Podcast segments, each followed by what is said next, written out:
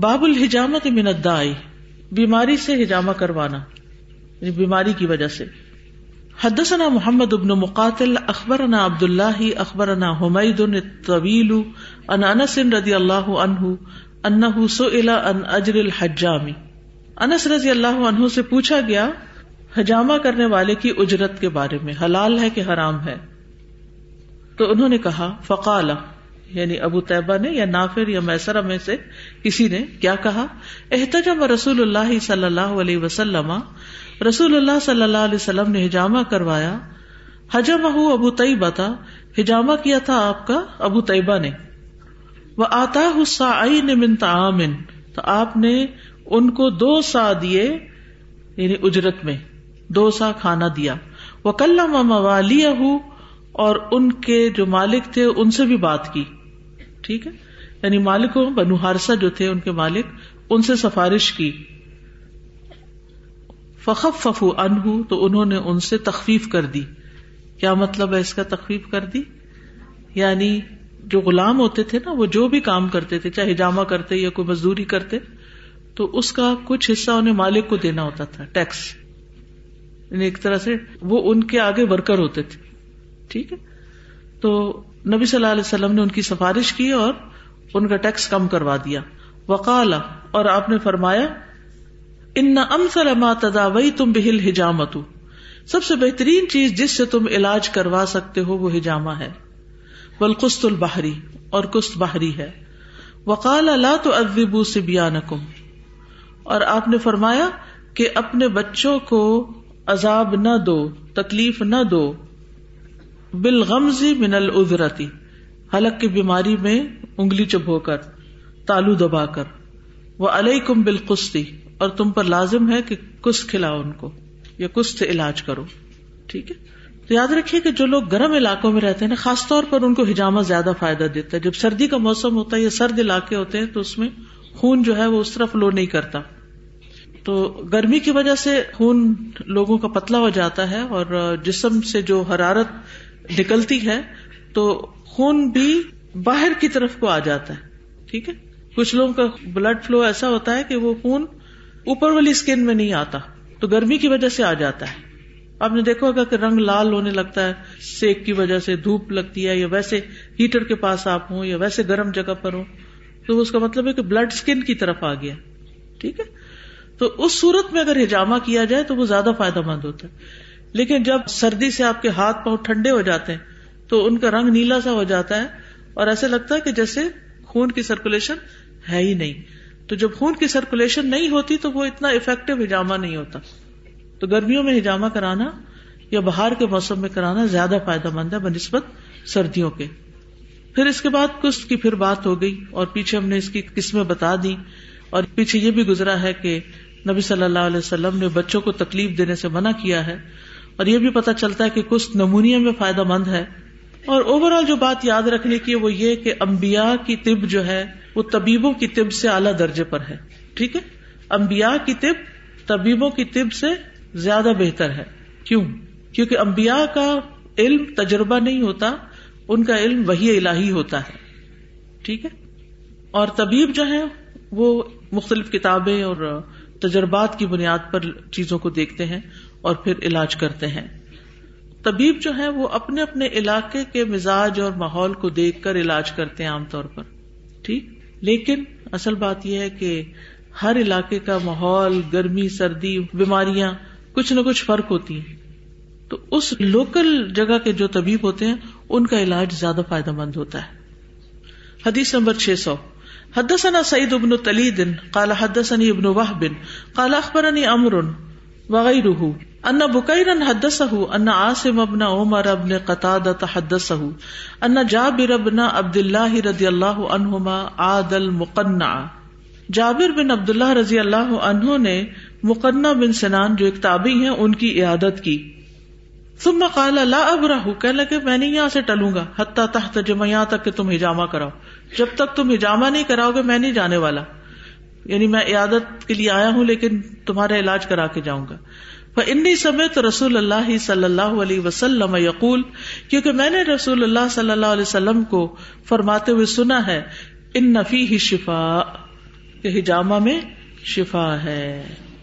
اور یہ ایمان کا تقاضا ہے کہ نبی صلی اللہ علیہ وسلم کے جو اقوال ہیں یا آپ کی جو ہدایات ہیں، ان کو بلا چون و چرا مان لیا جائے۔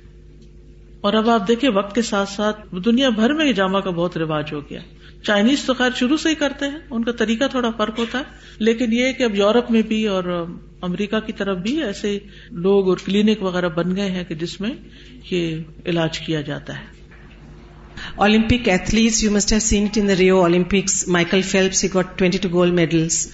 Then Hollywood stars.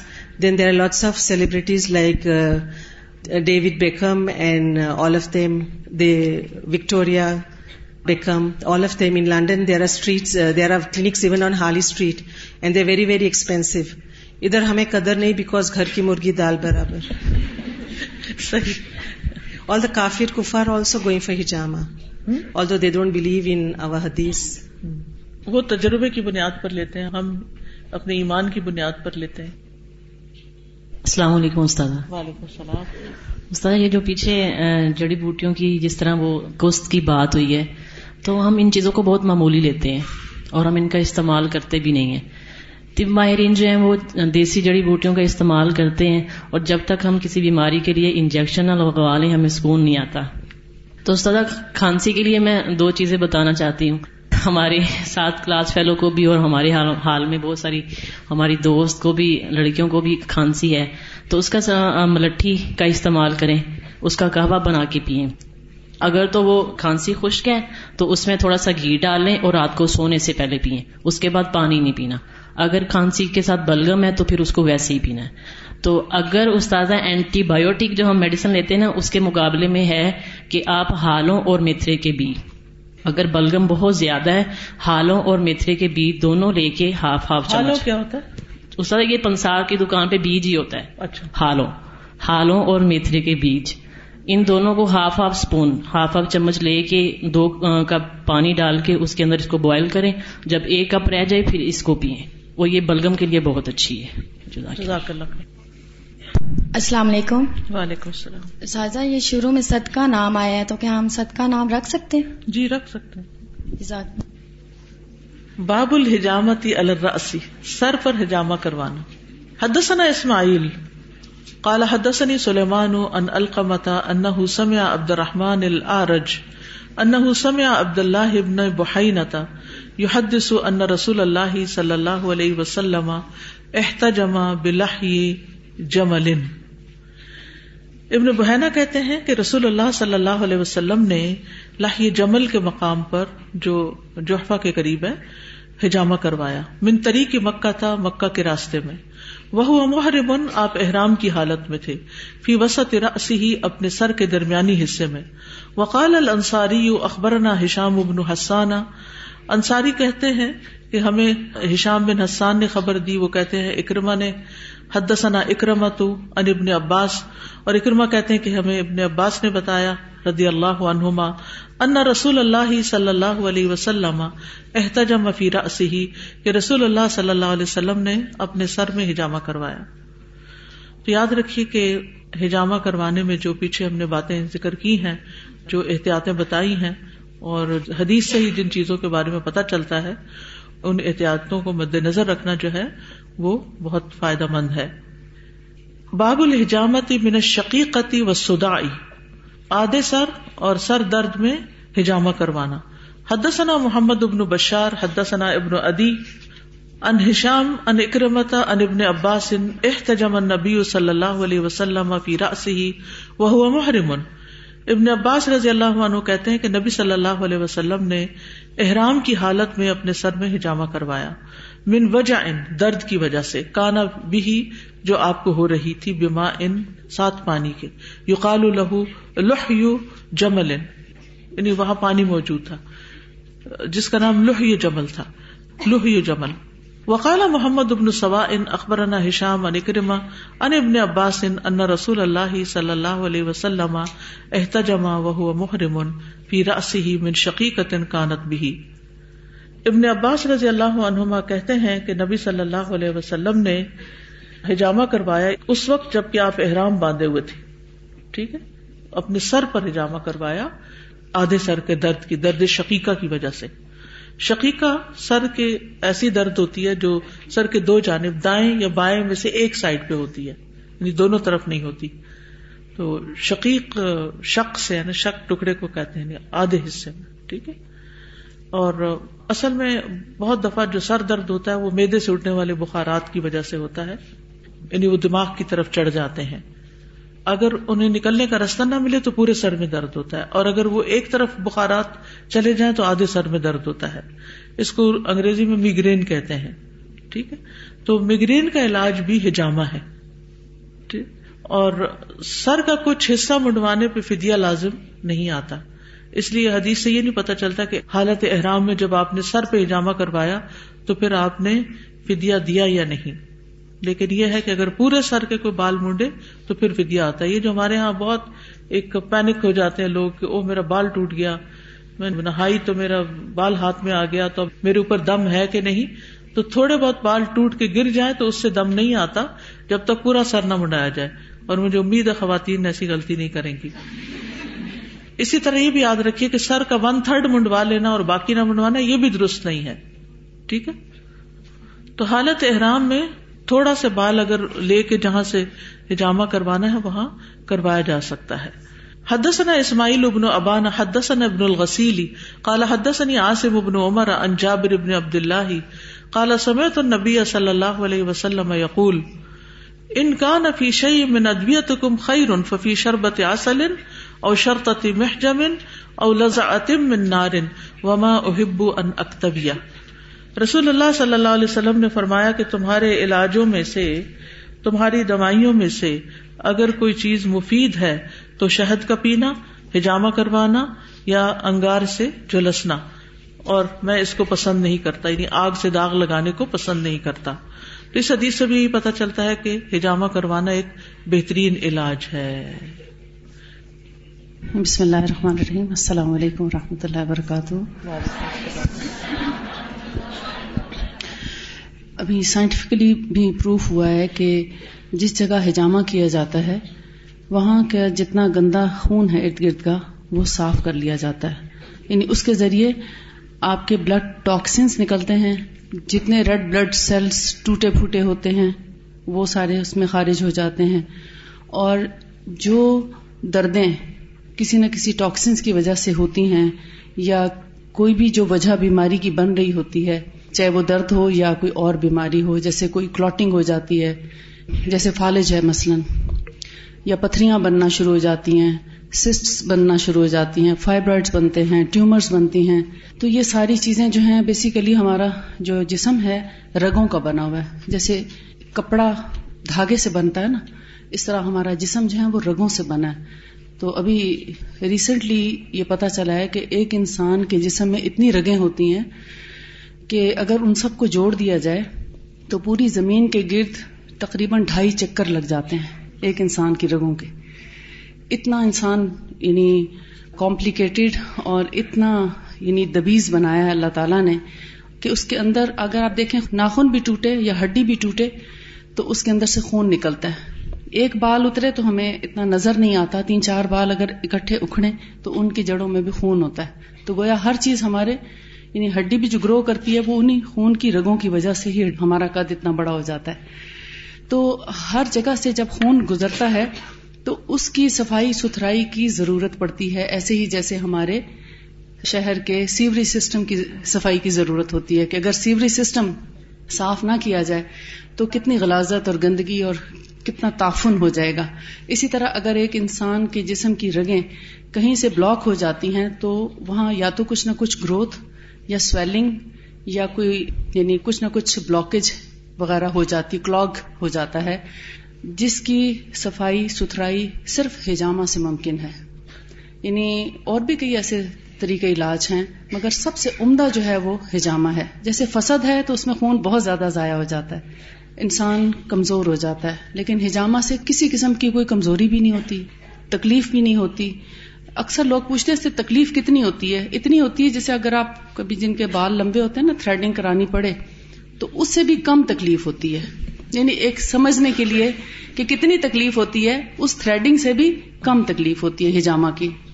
کیونکہ یہ بالکل سرفیس پہ لگایا جاتا ہے۔ اسکریچ ہوتا ہے ہلکا سا کٹس نہیں ہوتے۔ جو لوگ کٹس لگاتے ہیں، وہ غلط ہجامہ کرتے ہیں۔ اسی لیے کہتے ہیں ہجامہ کرانا بھی ایسے شخص سے چاہیے جو کہ اس کی سمجھ بوجھ رکھتا ہو اور اس کی ہائیجین کا خیال رکھنے والا ہو۔ اب تو ہر گلی محلے میں بیٹھ گئے ہیں اور اس سے لوگوں کو کئی قسم کے پرابلمس بھی ہونے لگے ہیں کیونکہ صفائی ستھرائی اور اس کا خیال نہیں رکھا جاتا۔ تو مقصد یہ ہے کہ یہ چونکہ خون کی رگوں کو صاف کرتا ہے، اس کی وجہ سے گندگی نکل جاتی ہے، بیماریاں دور ہو جاتی ہیں، جسم سے بغیر کوئی دوا کھائے۔ انسان صحت مند اور تندرست ہو سکتا ہے، حتیٰ کہ انیمیا، خون کی کمی والے پیشنٹس جو ہیں، اگر وہ بھی ہلکا پھلکا ہجامہ کرائیں تو آپ حیران ہو جائیں گے، تھوڑے عرصے میں ان کی خون کی کمی پوری ہو جاتی ہے۔ اکثر کہتے ہیں نا کہ خون کی کمی والے لوگ ہجامہ نہ کرائیں۔ میں نے ایکسپیرینس کیا ہے کہ اگر ان کا ہجامہ ہو جائے تو ان کا بلڈ تیزی سے بننا شروع ہو جاتا ہے قدرتی طور پر۔ اور اس کے ساتھ ساتھ بلڈ سرکولیشن کو بڑھاتا ہے، خون کے دوران کو۔ جیسے کچھ لوگوں کے پاؤں بہت ٹھنڈے رہتے ہیں یا بہت گرم رہتے ہیں تو اگر وہ اپنا پیروں کے پچھلی طرف یعنی پنڈلیوں کے نیچے کی طرف ہجامہ کرا لیں اور خاص طور پر یہ جو پوائنٹ ہے، سننا پوائنٹ جس کو کہا جاتا ہے، نمبر ون اس کو کہا جاتا ہے۔ یہ نبی صلی اللہ علیہ وسلم نے فرمایا، اس میں بہتر بیماریوں سے شفا ہے۔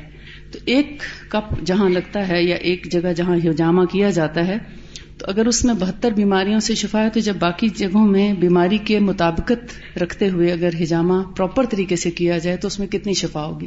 الحمد للہ ہر بیماری کے لیے ہجامہ جو ہے وہ بہت مفید ہے۔ السلام علیکم۔ ہجامہ can be done on the head without shaving الحمد للہ we use honey to paste the cups and even in UK we did it like that and I do it even in Islamabad without shaving and doctor Zakia was talking about this point one point one رسول صلی اللہ علیہ وسلم call the الکاہل point which is between the two shoulder which is near the vertebra prominens that is the seven cervical vertebra near the spine of that and that has a cure for many illness because that has a meeting point of a lot of energy meridians and blood vessels and nervous system sympathetic and parasympathetic الحمد للہ باب الحلق من الدا تکلیف کی حالت میں سر سرمنڈانا حدثنا مسدد، حدثنا حماد ان ایوب. قال، سمعت مجاهدا ان ابن ابي ليلى ان كعب هو ابن اجرتا قال اتى علي النبي صلی اللہ علیہ وسلم زمن الحدیبیہ کعب بن اجرا کہتے ہیں کہ نبی صلی اللہ علیہ وسلم حدیبیہ کے موقع پر میری طرف آئے. وہ انا اوقد تحت برمت اور میں ہنڈیا کے نیچے آگ جلا رہا تھا. ولقمل یتناثر ان رأسی. اور جوئیں میرے سر سے ٹپک رہی تھی۔ فقال ایوزی کا حوام ہوگا آپ نے پوچھا، یہ کیڑے تجھے تکلیف دے رہے ہیں؟ کل تو نہ میں نے کہا جی ہاں۔ قال فحلق فرمایا، سر مڈا دو۔ وہ سم سلاست ایام اور تین دن روزے رکھ لو، کیونکہ وہ احرام کی حالت میں تھی۔ اور ات ام ستن یا چھ لوگوں کو کھانا کھلا دو۔ ابن سکھ نسیقتن یا ایک بکری ذبح کر دو۔ کالا ایوب لا ادری بے ایت ہن بدا ایوب جو راوی ہیں حدیث کے، وہ کہتے ہیں کہ مجھے یہ نہیں معلوم کہ انہوں نے کون سی چیز سے آغاز کیا یعنی پہلے کیا حکم دیا۔ تو اس سے یہ پتا چلتا ہے کہ احرام میں ازر کی وجہ سے سر منڈوانے کا جواز موجود ہے، لیکن اس کے بعد پھر فدیا یا کفارا یہ دینا ہوگا، جس کا اوپر ذکر ہے۔ تو ترتیب اس کی کچھ یوں ہے، جیسے قرآن مجید میں آتا ہے ففید یا تم منسی عامن او صدقن او نسخ تو ان تین میں سے کوئی بھی ایک چیز کی جا سکتی ہے، روزہ یا صدقہ یا قربانی۔ روزے تین رکھے جائیں گے اور مسکینوں کے کھانا کھلانا ایک اور روایت کے مطابق چھ ہے چھ مسکینوں کو کھانا کھلایا جائے گا۔ کیونکہ دوسری حدیث جو صحیح بخاری میں ہی آتی ہے، اس میں آپ نے فرمایا کہ کیا تمہیں بکری مل جائے گی؟ میں نے ارض کیا نہیں۔ آپ نے فرمایا پھر تین دن کے روزے رکھو یا چھ مساکین کو کھانا کھلاؤ۔ ہر مسکین کو نصف سا دو۔ ٹھیک ہے؟ آپ نے مقدار بھی بتا دی کہ کون سی چیز کتنی کی جا سکتی ہے۔ لیکن یہ مقدار قسم کے کفارے کے برعکس ہے۔ قسم کے کفارے میں کیا کیا ہے؟ فکفارت اتام اشرت مساکین۔ ٹھیک ہے۔ اور یہاں پر نسخ نسیکا کے جو لفظ آیا ہے، یہ ایک سالہ دمبا یا مینڈا ہوتا ہے۔ باب، من اکتبا اوکوا غی رہو وفد لی من لم یکتبی۔ باب، جو شخص داغ لگوائے یا لگائے اور جو شخص داغ نہ لگائے، اس کی فضیلت۔ مکوا استری کو بھی کہتے ہیں، ٹھیک ہے؟ تو داغ سے علاج جائز ہے، لیکن اس کو چھوڑنا بہتر ہے۔ یعنی متاثر ہے اس سے کہ جیسے آپ سیک کرتے ہیں، گرم کر کے۔ تو سیک تو کر سکتے ہیں آپ، لیکن اسکن کو ایکسپوز کر کے اوپر ہاٹ کوئی لوہا یا کوئی اور چیز نہیں لگانی چاہیے، جلانا نہیں چاہیے۔ تو آگ سے جلانا صرف اللہ کا حق ہے۔ کسی اور کو حق نہیں، کوئی اور جلانے کی سزا نہیں دے سکتا۔ حدثنا ابو الولید ہشام ابن عبد الملک، حدثنا عبد الرحمن ابن سلیمان ابن الغسیل، حدثنا عاصم ابن عمر ابن قطادتا قال، سمعت جابرا ان النبي صلی اللہ علیہ وسلم قال، ان كان في شيء من ادويتكم شفاء ففي شرطة محجم او لدعة بنار وما احب نکتبیا حدیث گزر چکی ہے۔ جابر رضی اللہ عنہ کہتے ہیں کہ رسول اللہ صلی اللہ علیہ وسلم نے فرمایا کہ اگر تمہارے دوائیوں میں سے یا علاجوں میں سے کسی چیز میں شفا ہے تو وہ حجام کے کٹ میں ہے یا پھر آگ سے داغ لگانے میں۔ اور میں یہ پسند نہیں کرتا کہ آگ سے داغ لگاؤں۔ اس حدیث میں شہد کا ذکر نہیں ہے، مختصر بتائی گئی ہے یہ حدیث۔ دوسری جگہوں پر شہد کا ذکر بھی ہے۔ لیزر اس میں آتا ہے یہ نہیں کوٹری ہے جو عام طور پہ کی جاتی ہے۔ جیسے لیڈیز پرابلم ہوتا ہے لیکوریا کا ڈسچارج کا۔ تو اس میں چونکہ ایلوپیتھی میں اس کا کوئی ٹریٹمنٹ نہیں ہے تو موسٹلی ڈاکٹرس ان کو ریکمینڈ کرتے ہیں کہ آپ کوٹری کرا لیں۔ اس سے کیا ہوتا ہے کہ وہ یوٹرس کی جو سروکس ہے اس کو جلا دیا جاتا ہے۔ تو اس سے پھر وہ ڈسچارج جو ہے وہ رک جاتا ہے۔ لیکن اس کے بہت سے سائڈ افیکٹس ہیں پھر۔ لیکن ہمیں کچھ حادیث میں یہ بھی پتہ چلتا ہے کہ جب ایک صحابی تھے، ان کی کاہل پہ جب کوئی لوہا لگا تھا تو اس سے ان کا زخم ہو گیا تھا، تو اس میں نبی صلی اللہ علیہ وسلم نے ان کے خون کو روکنے کے لیے اس کا حکم دیا تھا۔ یعنی ایسی بیماری جس میں جان کا خطرہ اور کوئی آلٹرنیٹ نہ ہو یعنی خون اتنی تیزی سے بہ رہا ہے کہ انسان کے مرنے کی پکی امید ہوگی۔ تو ایسے میں کوٹری کرانے کی اجازت ہے۔ لیکن پہلے علاج کے طور پر جبکہ اور بہت سے علاج موجود ہیں جیسے آپ صلی اللہ علیہ وسلم سے پتہ چل رہا ہے شہد ہے ہجامہ ہے یا قسط وغیرہ ہیں ان سے بہت اچھے علاج کیے جا سکتے ہیں نیچرلی اور اس کے علاوہ پرہیز ایک بہت اچھا علاج ہے آپ ایسا کام نہ کریں جس سے بیمار ہوں تو وہ بھی ایک علاج ہوتا ہے۔ تو وہ ہمیں پسند نہیں آتا پرہیز کی بات بچوں کو علاج سے بھی بہتر ہے۔ علاج سے بہتر ہے پرہیز۔ تو جب اور علاج موجود ہیں تو پھر کوٹری نہ کرائی جائے لیکن اگر مجبوری ہو اور جان بچانا ہو تو پھر کوٹری کی جا سکتی ہے۔ جیسے کینسر کے بعد بھی ریڈیشن ہے وہ بھی اسی کی قسم ہے۔ جلا دیتے ہیں اس حصے کو خون روکنے کے لیے کیونکہ اگر نہیں جلائیں گے تو وہ بلڈ رکتا نہیں پھر۔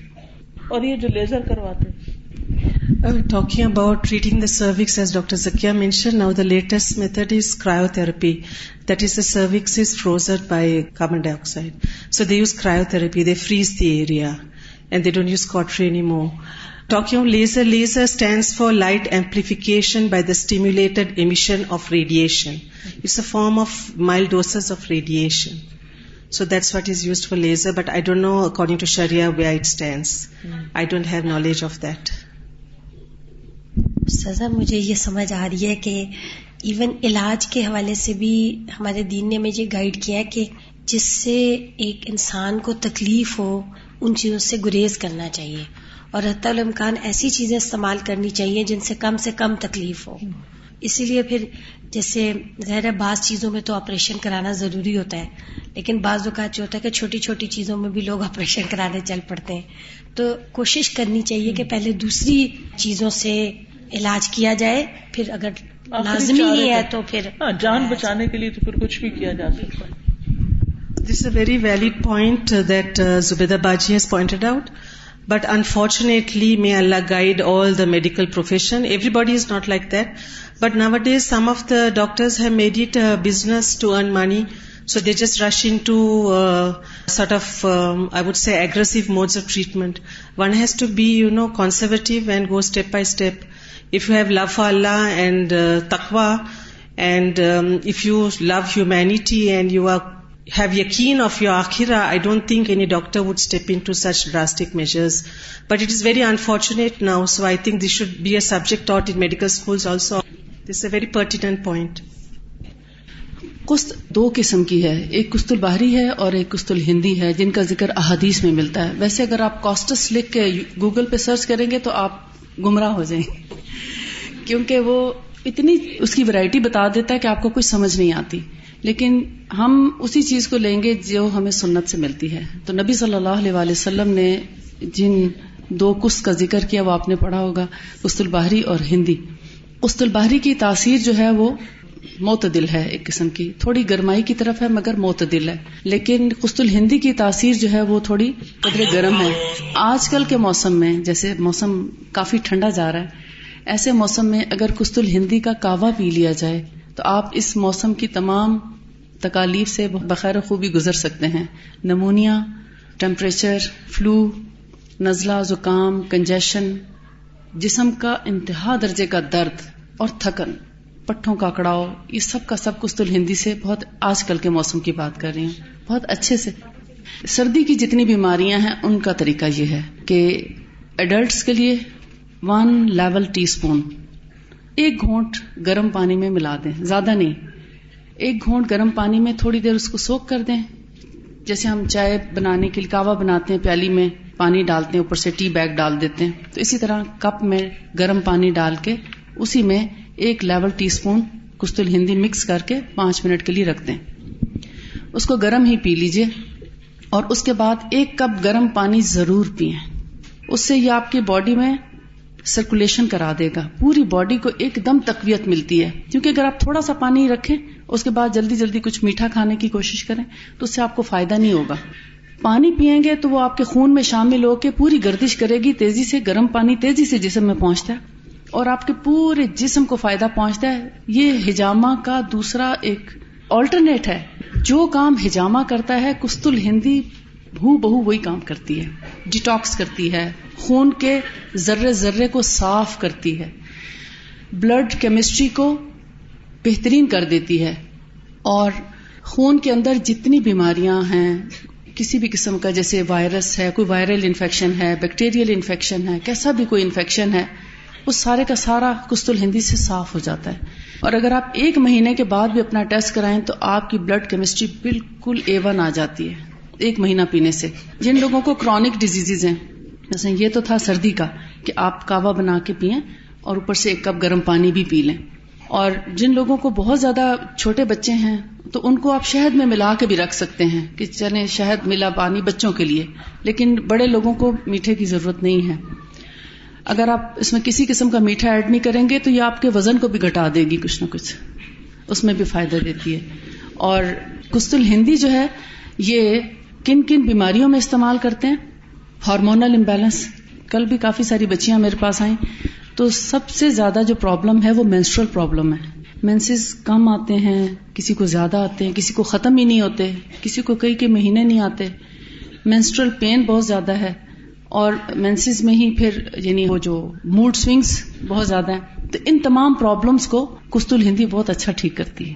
آپ کو کسی بھی اور دوا کی ضرورت نہیں رہتی۔ اسی کی وجہ سے جب سسٹ ہو جاتی ہیں پی سی اوز کا پرابلم پولیسٹک اووریز اس کی وجہ سے پھر وہ چہرے پہ بال آنا شروع ہو جاتے ہیں یہ بیسیکلی پی سی اوز کی وجہ سے ہی آتے ہیں ہارمونل امبیلنس سے آتے ہیں تو یہ ان تمام چیزوں کو کستل ہندی ٹھیک کرتی ہے اور اس کے لیے یعنی اگر ہارمونل پرابلمس ہیں یا جن کو انفرٹیلٹی کا پرابلم ہے بچے نہیں ہوتے جن کے ان کے لیے بھی یہ کست الہندی بہت مفید ہے میل انفرٹیلٹی ہو یا فیمل انفرٹیلٹی دونوں کے لیے بہت اچھی ہے تین ہفتے اس کو مسلسل پئیں پھر ایک ہفتہ چھوڑ دیں، پھر تین ہفتے پئیں پھر ایک ہفتہ چھوڑ دیں۔ اس طرح تین دفعہ ایسا کریں۔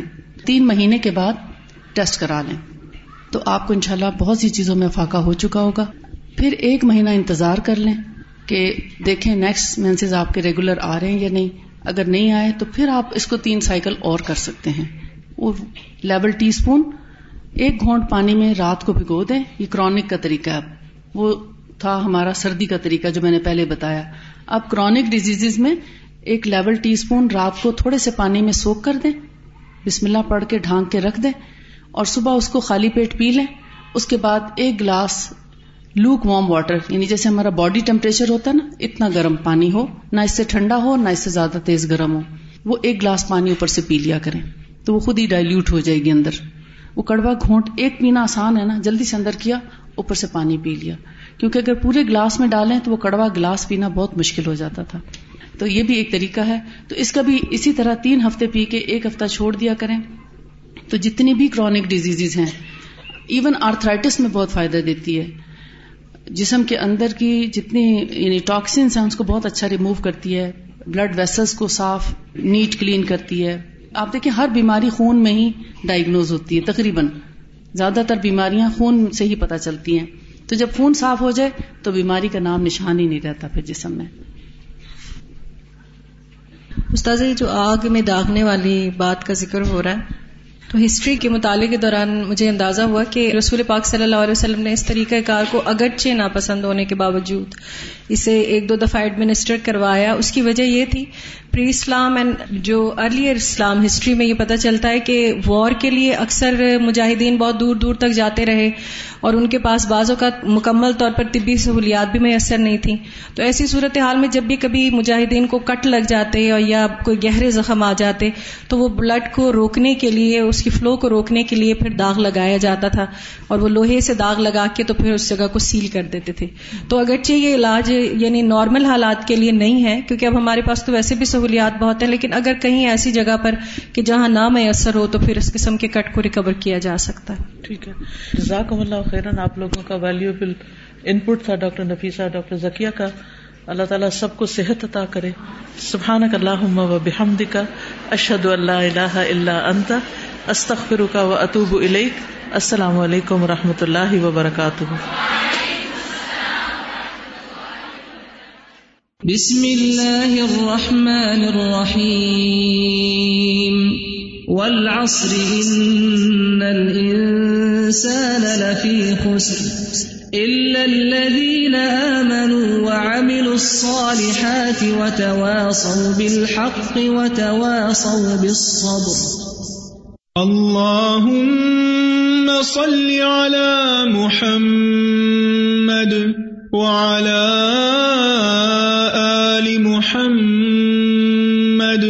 كما صليت على إبراهيم